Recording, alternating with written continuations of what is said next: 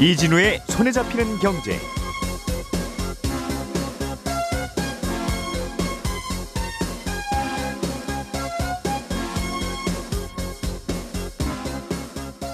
안녕하십니까, 이진우입니다. 닭고기를 가공해서 판매하는 국내 열여섯 개 업체가 천칠백억 원의 과징금을 물게 됐습니다.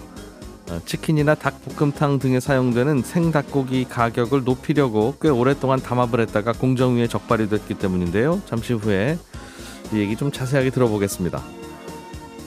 지금은 산유국이 다른 나라에 석유를 팔 때 또는 산유국으로부터 석유를 사들일 때는 미국 달러로만 결제가 가능한데요. 사우디아라비아가 중국에 석유를 팔 때 중국 돈 위안화로도 결제가 가능하게 하는 방안을 협의 중입니다. 만약 위안화로도 결제가 가능하게 되면 이게 달러 결제로만 되던 석유 시장에 큰 변화가 생기게 되는 것인데, 이 뉴스의 이면에 대해서 자세하게 좀 들여다보겠습니다. 삼월 십칠일 목요일 손에 잡히는 경제, 광고 잠깐 듣고 미국의 기준금리 인상 소식부터 시작하겠습니다.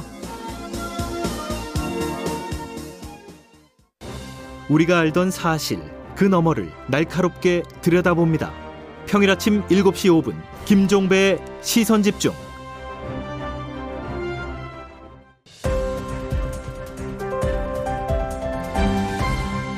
이진우의 손에 잡히는 경제. 자, 오늘은 중앙일보 남궁민 기자 그리고 박세훈 작가 두 분과 함께 음, 경제 뉴스들을 쉽고 재미있게 정리를 좀 해보겠습니다. 어서 오세요. 네, 안녕하세요. 안녕하세요. 자, 박 작가님께서 준비해 오신 소식은 미국이 기준금리를 예상대로 올렸네요. 이게 새벽에 결정된 겁니까? 그렇습니다. 예. 미국 연준이 현재 영 점 영에서 영 점 이오 퍼센트인 기준금리를 영 점 이오에서 영 점 오 퍼센트로 영 점 이오 퍼센트 포인트 올렸습니다. 음, 이게 제로금리 이제 아니네요? 아닙니다. 음. 금리를 올린 이유에 대해서는 일자리는 안정이 좀 됐다, 실업률도 좀 떨어졌다, 그러나 물가 상승률이 굉장히 심각한 상황이라서 올렸다라고 설명을 음. 했습니다. 예. 그러면서 올해 물가 상승률 전망치를 꽤 많이 올렸는데요. 작년 십이월만 해도 올해 물가가 이 점 팔 퍼센트 정도 오를 걸로 전망을 했는데 이번에는 사 점 삼 퍼센트로 전망을 했습니다. 음. 연준의 어, 그 물가 목표가 이 퍼센트대인데 큰 폭으로 초과하는 수준이거든요. 그만큼 물가 상승에 대한 어, 상승이 많이 될 거라고 전망을 음, 하고 있는 겁니다. 예상이 많이 틀렸다. 그렇습니다. 예. 그리고 사실 이번 달에 미국이 금리를 올린다는 건 워낙 예고가 됐기 때문에 올렸다는 예. 것 자체는 새로울 게 없는 거고요. 앞으로 그럼 얼마나 더 올릴 것 같으냐, 이게 관심일 텐데 네. 이건 회의 후에 공개된 점도표를 보면 알 수 있습니다. 점도표라는 거는 금리 결정하는 위원들이 앞으로 자기들이 전망하는 금리를 각자 점으로 표기한 건데 예. 이걸 보면 대략 올 연말쯤에는 기준금리가 일 점 구 퍼센트 정도 될 것 같다라고 전망을 음. 하고 있습니다. 그럼 한 여섯 번을 더 올려야 되는 건데요, 지금보다. 올해 남은 금리 결정 회의가 여섯 번입니다. 그러니까 계산을 아, 해보면 메타석 매번 회의할 때마다 올리겠다는 하겠다? 겁니다. 음. 아니면 한 번 안 올리고 다음에 영 점 오 퍼센트를 크게 올리는 경우도 있을 수 있을 거고요. 예. 그리고 올해 삼에서 삼 점 이오 퍼센트까지 금리를 올려야 된다, 이렇게 강하게 주장하는 위원도 한 명 있었습니다. 음. 근데 이거 좀 조금 삐딱하게 말씀을 드리면 예. 사실 기준금리를 전망한다는 건 큰 의미가 없기도 합니다. 왜냐하면 작년 이맘때 이럴 줄 아무도 몰랐는데요. 뭐. 다 엇나갔잖아요. 그리고 음. 앞으로도 또 이런저런 변수들이 등장을 하게 되면 지금의 전망은 또 얼마든지 달라질 수 있거든요. 예. 그러니까 그냥 아 지금은 이렇게 전망을 하고 있구나 음. 정도로만 기억을 하시면 될 것 같습니다. 네, 그런 상황. 네, 음, 알겠습니다. 남궁민 기자님이 준비해 오신 소식은 닭고기 이야기인데, 닭고기만 닭고기를 만드는 건 아니죠. 닭을 길러서 이제 닭고기 가공품 등을 만드는 회사들이 가격 담합을 했다가 적발이 됐다는 거네요. 예, 맞습니다. 예. 어제 공정위가 닭고기 생산업체 열여섯 곳에 예. 천칠백오십팔억 원의 과징금을 부과한다고 발표했습니다. 와, 업체 한 곳당 거의 평균 백억, 백억씩이네요. 예. 굉장히 예. 큰 규모인데요. 예. 이 업체들은 전체 시장의 한 칠십칠 퍼센트를 차지하는 음. 어, 업체들이고, 공정위에 따르면 이제 이천오년부터 이천십칠년까지 네. 십 년 넘게 이 업체들이 닭고기 판매 가격을 담합했다고 했고요. 음. 이 중에서 주도적인 역할을 한 걸로 보이는 이제 다섯 개 업체는 검찰에 고발하겠다고 했습니다. 이야. 열여섯 개 업체가 담합이 된다는 게 신기하네요. 맞습니다. 보통 한 서너 개 예. 업체가 하는데 예.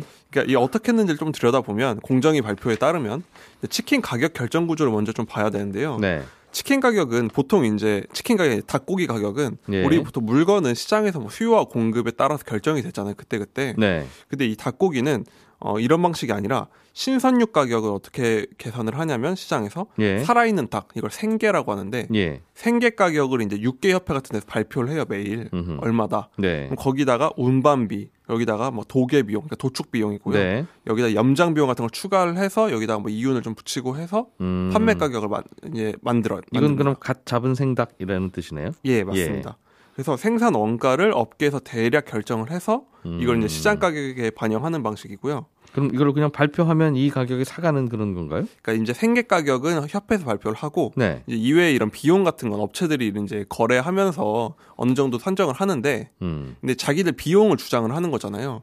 그런데 그 비용은 기업마다 다를 것이고 물론 뭐 큰 차이가 없을 것 같긴 합니다만 네. 그게 이제 기업마다 다른 경쟁력일 수도 있고 네. 그거 좀 줄이려고 노력도 하는 건데 그걸 누가 발표하고 누구 누가 따라요? 그럼 이제 그 비용 부분을 네. 업체들끼리 어느 정도로 하자고 담합을 했다는 게 이번 발표의 요지입니다. 아, 업체들 입장에서는 이거 우리 그냥 계속 십 년 동안 이렇게 해온 건데? 라고 예. 생각할 수도 있겠네요. 예, 이제 뒤에 들으면 더 억울한 얘기가 많은데요. 보면은 예. 예, 예. 이제 공정위에 따르면 이제 이렇게 당신들이 십 년 음... 동안 수십 차례에 걸쳐서 담합을 했다라고 네. 이제 그 행위를 비, 판, 판단을 한 거고 음... 또 다른 문제는 이제 신선육이라는 게 문제가 이제 물건이 너무 많이 풀려버리면 이제 가격이 폭락할 수 있잖아요. 예. 그러면은 이 신선육을 냉동으로 돌려버린 겁니다. 일부 물량을 음흠. 자기들끼리 얘기해서 야, 닭이 너무 많이 나온 것 같아. 예. 그럼 좀 얼리자. 예. 이런 식으로 했다는 거죠. 이런 식으로 시장 공급을 통제해서 가격을 통제했다. 이게 음... 내 공정위의 주장입니다. 어, 근데 모르겠습니다. 얼리자고 하는 하고 해서 그럼 다 얼리기로 하면 또 같이 얼렸다는 거죠? 예. 조금 더 얘기를 좀 들어봐야 되겠는데요. 그럼 십 년 동안 담합했던 걸 그동안은 잘 모르고 있다가 이번에는 어떻게 알고 다 적발이 됐을까요? 적발을 했을까요? 이게 굉장히 큰 규모의 사건이다 보니까 네. 어제 공정위가 보도자료를 내면서 이제 육계 업계 내부의 내부 문건도 다 공개를 했어요. 여러 건을. 음. 그러니까 명시적으로 여기서 보면은 경영 악화를 막기 위해 이익률을 올리자라는 네. 내용도 있고요. 예. 우리가 이제 업체끼리 협의한 거를 영업사원끼리 한 걸로 이제 좀 이제 대외적으로 생산을 하자 문서를 음흠. 뭐 그런 식으로 그러니까 피해 가려고 했다 대놓고 음. 그러니까 공정위 제재를 피하려고 한 거니까 이거는 담합의 의도가 있었다고 본 거고 예. 또 이제 비용을 얼마로 올리자 뭐 운송비를 얼마로 하자 그리고 음. 양을 얼마나 공급 어, 제한을 하자 이런 내용이 다 문서에 있었다고 이제 공개를 했습니다. 예. 그러니까 아마 이게 뭐 어떻게 입수했는지까지 밝히지 않지만 음. 이제 공정위가 직접 조사를 했을 수, 한 걸로 있을 수도 있고 네. 좀 이전 사례처럼 담합 업체 중에서 혹시 흘러나왔을 가능성도 있지 않을까. 음. 내부 문서가 많더라고요. 내부 배신? 그럴 수 있을 것 같습니다. 예. 이전 사례들을 보면 어떻게 적발했는지는 뭐 알, 알려지지 않고 예, 있는데 그건 알 수 없습니다. 음. 근데 뭐 그리고 또 이제 실제로 거래 기록들이 있고 하니까 예. 이제 이때쯤에 다 이렇게 맞췄네 추측을 한 걸로 보입니다. 그렇군요. 이게 일반적인 시장하고는 좀 달라서 이걸 어떻게 봐야 될지를 잘 모르겠고 기본적으로는 보통은 한 서너 개 업체 정도가 담합을 하더라도 그중에 배신자 생기고 그렇잖아요. 예. 그런데 열 개 넘는 데가 오랫동안 담합을 했다고 하니까 이건 또 어떻게 한 거지? 라는 생각도 들고 이 고발당한 육계 업체들 반응은 어떻습니까? 예, 굉장히 반발하고 있는데요. 육계 협회가 곧바로 이제 반박한 입장을 냈습니다. 예. 이제 공정위가 이 신선육 시장의 특성을 모르고 담합을 몰았다는 거죠. 음. 그 말씀하신 대로 이 시장에 룰이 있었는데 예. 그걸 담합으로 몰았다는 건데 이 협회는 그러니까 신선육 시장은 뭐 질병, 재해 이런 것 때문에 워낙 공급이 들쑥날쑥하니까 예. 뭐 정부가 직접 개입을 하든 업계에서 음. 자정을 하든 간에 시장 안정화가 필요하다는 거예요. 네. 그러다 보니까 이제 관련 부처에서도 뭐 행정 지도가 있었다. 그런 지도를 따른 건데 이걸 담합으로 몰았다고 굉장히 억울해하고 있고. 원래 여기는 그만 좀 만, 만, 만드는 건 아니죠. 그만 좀 기릅시다 하면 좀 그만 기르고. 네. 조금 더 생산해도 되겠습니다 하면 또 그거에 따라 따르고. 네. 원래 그런 곳이다. 여기는. 그렇다고 주장을 하는 거죠. 왜냐하면 뭐 음. 수요는 일정한데 예. 뭐 공급이 갑자기 늘어날 수 있는 거잖아요. 음. 그러다 보니까 어, 이 원래 이쪽 업계랑 부처는 어, 이게 룰이었는데 예. 공정위가 이걸 모르고 어, 개입했다. 그래서 굉장히 음. 억울하다는 입장이고요. 예. 또 이제 신선육 특성상 공급이 넘치면 며칠 보관 못하고 이제 폐기하거나 뭐 상하거나 음. 해, 하잖아요. 예. 그러니까 이게 공산품처럼 안 팔리면 쌓아둘 수가 없기 때문에 예. 자기들끼리 이런 어느 정도 냉동육으로 돌리는 조치 같은 게 합리적이다 음. 얘기를 하고 있습니다. 그러니까 업체는 여럿이지만 무슨 중간에 응원단장 같은 분들이 좀 있어서 원래 그렇게 했다는 얘기군요. 이 발표에 따르면 이제 육계협회 안에서 예. 어떤 분과위원회 하나에서 이제 대표들급끼리 음. 이제 협의를 했다고 하더라고요. 음. 이제 그런 식으로 좀 협의가 있어 왔던 것 같습니다. 원래 그렇게 했고 부처 정부도 다 알고 있는데 네. 갑자기 공정위가 왜 그러냐 예. 이게 업계 반응인가 봐요. 예, 맞습니다. 어, 좀 독특한 시장이네요. 예, 이게 비슷한 사례가 어, 우리가 우유도 원유 가격 연동제라 그래서 예. 이제 한마디로 그 농장에서 어느 정도로 나온 가격을 반영을 해서 우리가 이제 사는 우유 가격이 결정되잖아요. 네. 왜냐하면 이것도 우유도 너무 많이 생산되면 넘치면 버려야 되고 보관이 음. 어렵고 또 그렇다고 다 이제 농장이 망하면 안 되기 때문에 어느 정도 이제 안전한 마진을 보장을 해준 건데요. 예. 이 신선육 시장도 비슷한 특성이 있다는 거죠. 음. 그리고 또 현실적으로는 육계업체들이 영업이익률이 한 일 퍼센트 내외밖에 안 되거든요. 예. 왜냐하면은 별다른 질적 차이가 없기 때문에 다 그닥이 그닥이죠. 예. 그렇기 예. 때문에 가격 협상력이 어려 없는 거죠. 그래서 어느 정도 정부가 개입을 하고 업계에서 룰을 음. 만, 기, 기준을 만든 건데 예. 이렇게 온 거는 너무 이 방식을 모르는 거다 음. 반발하고 있습니다. 예를 들어주셨던 우유도 그렇고 육계도 그렇고 결국은 농민들이 기르잖아요. 네. 음, 그러다 보니 이제 이분들 생계를 유지하거나 뭔가 가격을 안정하기 위해서 정부도 많이 개입을 했을 거고 네. 음, 그럼 이 시장 그런가 보다 하고 그냥 따른 건데 라는 게 업계 반응인 것 같긴 하네요. 네. 음. 공정위 측에서는 또 이런 업계의 반발에 대해서 뭐라고 또 추가로 반론은 없었어요? 예, 공정위도 발표를 하면서 예. 일단 그런 행정지도 정부의 어느 정도 개입이 있었다는 걸 인정은 합니다. 음. 그런데 공정위는 이게 어떤 방식이라고 주장을 하냐면 예. 정부가 행정지도를 해서 가격이 결정된 게 아니라 음. 업계가 미리 가격을 어느 정도 정해놓고 예. 이걸 정부에다가 그렇게 지도를 해달라는 음. 식으로 요청했기 때문에 이건 정당하지 않다고 보는 거죠. 그리고 또 하나는 이런 지도가 법적인 근거가 없다는 거예요. 음. 그렇기 때문에 법적 근거가 없기 때문에 업체의 책임을 면제할 수는 없다. 이렇게 음. 얘기를 하고 있습니다. 예. 그래서 업계는 이번에 워낙 과징금도 큰데다가 예. 이번 보도자료를 보면 이제 치킨 값이랑 치킨의 닭이라고 나오고 어. 거의 기사도 치킨 값에서 주범이라 나와가지고 치킨 값 상승 주범이 이 업체들이었다라고 네. 공정위가 보도자료를 보낸 거. 예. 그래서 음. 굉장히 펄쩍 뛰고 있는 거죠. 알겠습니다. 시간 되면 이거는 좀 다음번에 자세하게 좀 더 들어다 보고 뭐 업계 이야기도 들어보고 하면 좀 더 이 시장을 파악하는 데 좀 도움이 되겠네요. 네. 예. 자, 박 작가님. 네. 이거 굉장히 중요한 소식 같은데 이것도. 그렇습니다. 예. 사우디아라비아가 네. 중국으로 기름을 수출할 때 결제를 중국이 달러 아닌 자기 나라 돈 위안화로 결제를 하더라도 네. 받아주겠다. 예. 한 겁니까? 네, 협의 중입니다. 음... 말씀하신 것처럼 이거는 일종의 사건이다 이렇게 표현할 수 있을 정도인데 예. 왜냐하면 다른 나라들이 산유국에서 석유 살 때는 자국 통화로 뭘 쓰든 간에 미국 달러로 결제를 하거든요. 물론 그래서 우리나라 돈으로 못 주고 미국 달러로 갖고 그렇습니다. 와야 되죠. 물론 백 퍼센트 예. 미국 달러로만 거래가 되는 건 아니지만 대부분은 음. 그냥 미국 달러로 합니다. 예. 그래서 혹시 우리는 달러 말고 유로화나 엔화로 석유를 살게라고 하더라도 음. 석유 판매하는 업체가 그 거래를 거부하고 달러로 받는 게 일종의 관행이었고 암묵적인 국제적인 룰입니다. 이게 미국이 뒤에서 강요했다는 게 정설이죠? 그렇습니다. 예. 어, 미국 정부가 강요를 했고 그 강요가 통하는 건 미국의 군사력이 이제 바탕이 되는 건데 음. 그럼 미국 정부는 그걸 왜 강제했느냐? 천구백칠십 년대 미국 달러의 지위가 크게 흔들리는 사태가 벌어졌었어요. 그때까지는 어, 달러 가지고 가면 미국 정부가 금으로 바꿔줄게 라는 아, 걸 하고 있었는데 예, 칠십 년대 이거 안 하기로 했거든요. 금태환 뭐를 거부하는 뭐 이런 닉슨 이 그랬다고 그러죠? 그렇습니다. 예. 칠십, 칠십 년대 초반에 그런 일이 벌어졌는데 그러니까 다른 나라들이 아니 그럼 달러를 이제 더 이상 믿을 수가 없네? 예. 라는 사태가 벌어지는 거죠. 음. 그러다 보니까 미국이 어떻게 그 계획을 세웠냐면 중동 국가들이랑 협상을 하면서 예. 석유 거래를 할 때는 미국 달러만 받아라 라는 원칙을 만들어버리는 겁니다. 음. 중동 국가들한테. 네. 니네가 미국 달러로만 받으면 우리가 군사적인 지원을 해줄게. 이런 음. 딜을 한 거죠. 그러면서 그때부터는 이제 달러, 달러로만 결제가 되도록 만들어놨던 건데 네. 중동 산유국들이 오로지 달러로만 결제를 하기로 해버리니까 음. 대부분 나라들은 이제 울며 겨자 먹기로 달러를 쟁여놓을 수밖에 없게 된 겁니다. 왜냐하면 사와야 되는 나라들 입장에서는 그렇죠. 음, 생필품인 석유를 달러로만 받으니까 그렇습니다. 예. 그래서 달러를 쟁여놓게 된 거고 그러면서 이제 미국이 이쪽, 이쪽 시장에서 달러 패권을 누리게 음, 된 건데 기축통화가 됐다. 그렇습니다. 예. 그게 이제 수십 년간 쭉 이어져 오다가 음, 사우디가 미국의 우방이잖아요. 예. 미국의 우방인 사우디가 미국의 사실상적인 중국 돈 위안화를 결제 수단으로 쓰겠다고 하니까 야 이게 뭔 일이야? 음, 라는 거죠. 미국 입장에서는 이게 얼마나 오래된 전통이고 우리가 이거 만들어 놓으려고 얼마나 노력했는데 네. 좀 잘 모르고 그러시는 겁니까? 이런 그런 답을 한다는 거죠. 그렇습니다. 어, 사우디는 알 텐데 왜 갑자기 이런 가, 관행을 깨고 위안화 결제를 받아주려고 하는 거예요? 미국에 대한 불만이 좀 커진 걸로 해석들을 하고 있는데 예. 트럼프 행정부 말기 때부터 두 국가 간의 사이가 약간씩 삐그덕댔거든요. 음. 그러다가 바이든 행정부가 들어지, 들어서면서 더 안 좋아졌는데 네. 예를 들면 사우디가 참전한 예멘 내전에 대해서 바이든 대통령이 지원을 중단하겠다 이렇게 선언을 하기도 했고 아. 최근에는 또 사우디의 앙숙인 이란하고 핵협정을 복원하려고 그리고 나서고 있어요, 미국이. 음. 그러다 보니까 사우디 입장에서는 미국한테 굉장히 서운해진 거죠.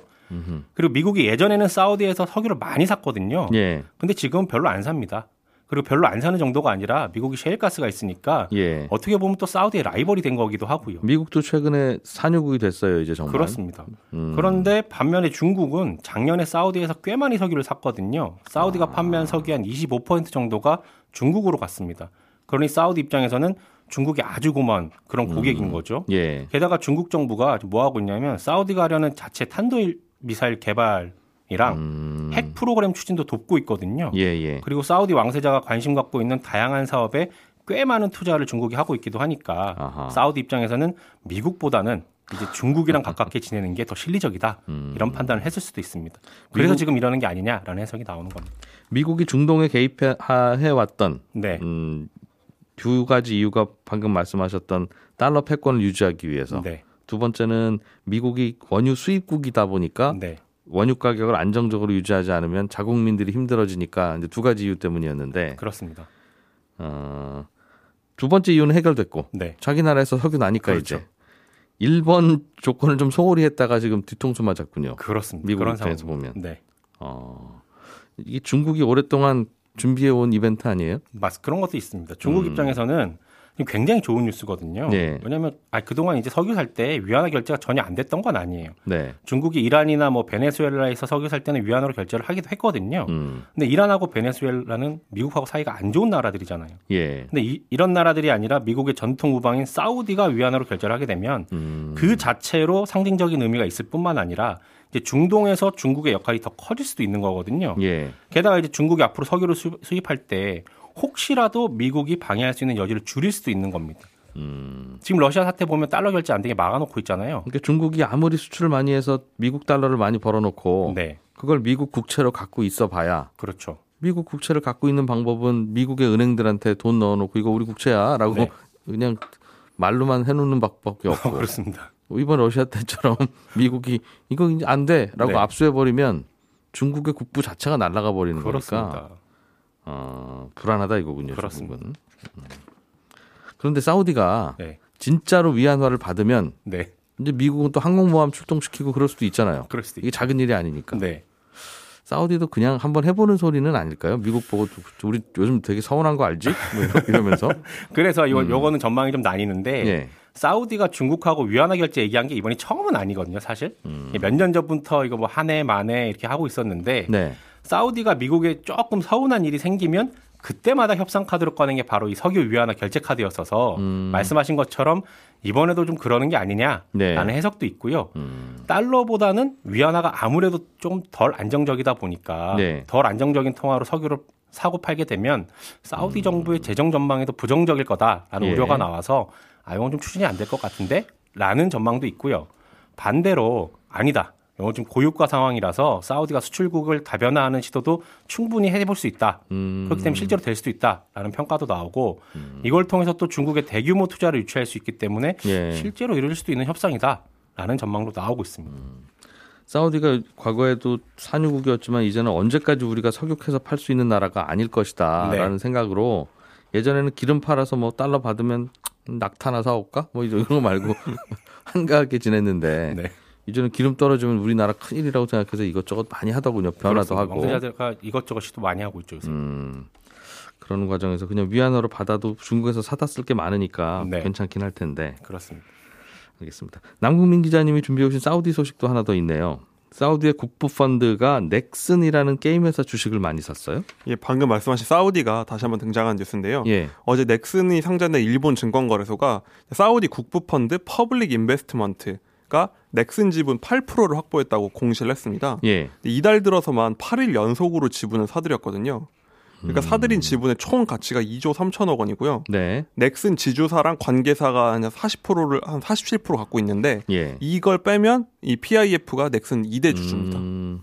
사우디 국부펀드면 사우디 정부인데 사실상 사실상 정부입니다. 네. 넥슨이라는 회사 주식을 갑자기 산 이유가 뭐예요? 지금 넥슨에만 꽂힌 게 아니라 지난 십일에는 예. 엔씨소프트의 주식 삼천억 원어치를 샀거든요. 음. 리니지를 만드는 국내 대표 게임 업체죠. 예. 그래서 지금 계속 매입해서 총 지분이 구 점 이 퍼센트고요. 음. 김택진 창업자를 빼면 또 여기도 이대 주주입니다. 어. 한국 게임사 대표 게임사 두 곳의 이대 주주를 모두 올라선 거죠. 그러니까 사실상 한국 게임사 쇼핑을 하고 있다 이렇게 얘기를 하고 있습니다. 사우디가 차세대 자기 나라 산업을 게임으로 바꾼 겁니까? 지금 이제 아까 말씀하신 이제 석유 포스트 석유에 대한 불안이 있잖아요. 예, 예. 그래서 이걸 뭔가 투자를 열심히 펀드가 지금 한 육백조 원짜리 이거든요. 석유 팔아 번 돈이겠죠. 예, 그거 예. 다 석유 팔아 번 돈인데 미래 사업에 뭔가 베팅을 해야 되는 상황인데 음. 지금 선택한 게 게임으로 보입니다. 물론 여러 가지 다른 것도 하고 있지만 예. 왜냐하면 한국 게임만 사고 있는 건 아니고요. 그 얼마 전에 엠에스 마이크로소프트가 인수해서 유명해진 블리자드도 음. 투자했고 이에이, 캡콤 지분도 인수했고요. 일본 게임사 에스엔케이의 지분도 인수했습니다. 예. 그러니까 전 세계에 있는 게임사 지분을 다 지금 쓸어담고 있다 할 수 있겠죠. 사서 뭘 할까요? 사면 뭐 게임 회사 주식을 갖고 있는 건데. 예. 그게 사우디 경제하고 연결이 될 수 있을까요? 사우디 국부펀드는 기본적으로 경영권 개입은 거의 안 하고요. 수익을 위해서만 수익만 가져갑니다. 음. 보통 우리나라 예. 국민연금처럼 예. 그렇기 때문에 일단 미래에도 이제 더 이상 석유 안 캐고도 먹고 살 수 있는 양을 확보하려는 음. 게 아닌가 이렇게 보고 있습니다. 그러니까 게임회사 주식을 많이 사놓으면 주가도 오르고 배당도 잘 들어오고 이게 아마 차세대 미래에 꽤 큰 사업이 될 거다라고 본다는 거군요. 예, 일단 지금 빅테크들도 많이 투자를 하잖아요. 예. 그거에 대한 관점이 거의 비슷한 게 아닌가 싶고요. 어... 그 외에도 이제 게임이 지금은 게임뿐이지만 앞으로 네. 뭐 메타버스나 뭐 여러 가지 에이아이 그 기초, 기초가 될 거라고 보고 있는 것 같습니다. 음. 아직도 이제 우리나라에서 이제 어른들은 아유 게임은 그냥 애들이 잠깐 학창 시절에 하는 거지라고 생각하는데 네. 그분들이 이제 삼십 대가 되고 사십 대가 되면 눈 뜨고 일어나면 아침부터 게임부터 접속하고 하루 종일 자기 전까지 접속해 있을 건지도 모르는 거죠. 그럴 수 있죠. 음. 예, 그런 것도 있고 또 일본의 국내 게임을 매입한 건 좀 미묘했던 게 음. 작년부터 국내 게임사 주가가 거의 반토막 난 수준이거든요. 아, 싸다고 판단했다. 그걸 이제 쓸어담는 게 아닌가 타이밍으로 음. 봤을 때는 네. 공교롭게 딱 그렇습니다. 예, 저는 잠시 후 열한시 오분부터 이어지는 손에 잡히는 경제 플러스에서 또 한 번 인사드리러 오겠습니다. 이진우였습니다. 고맙습니다.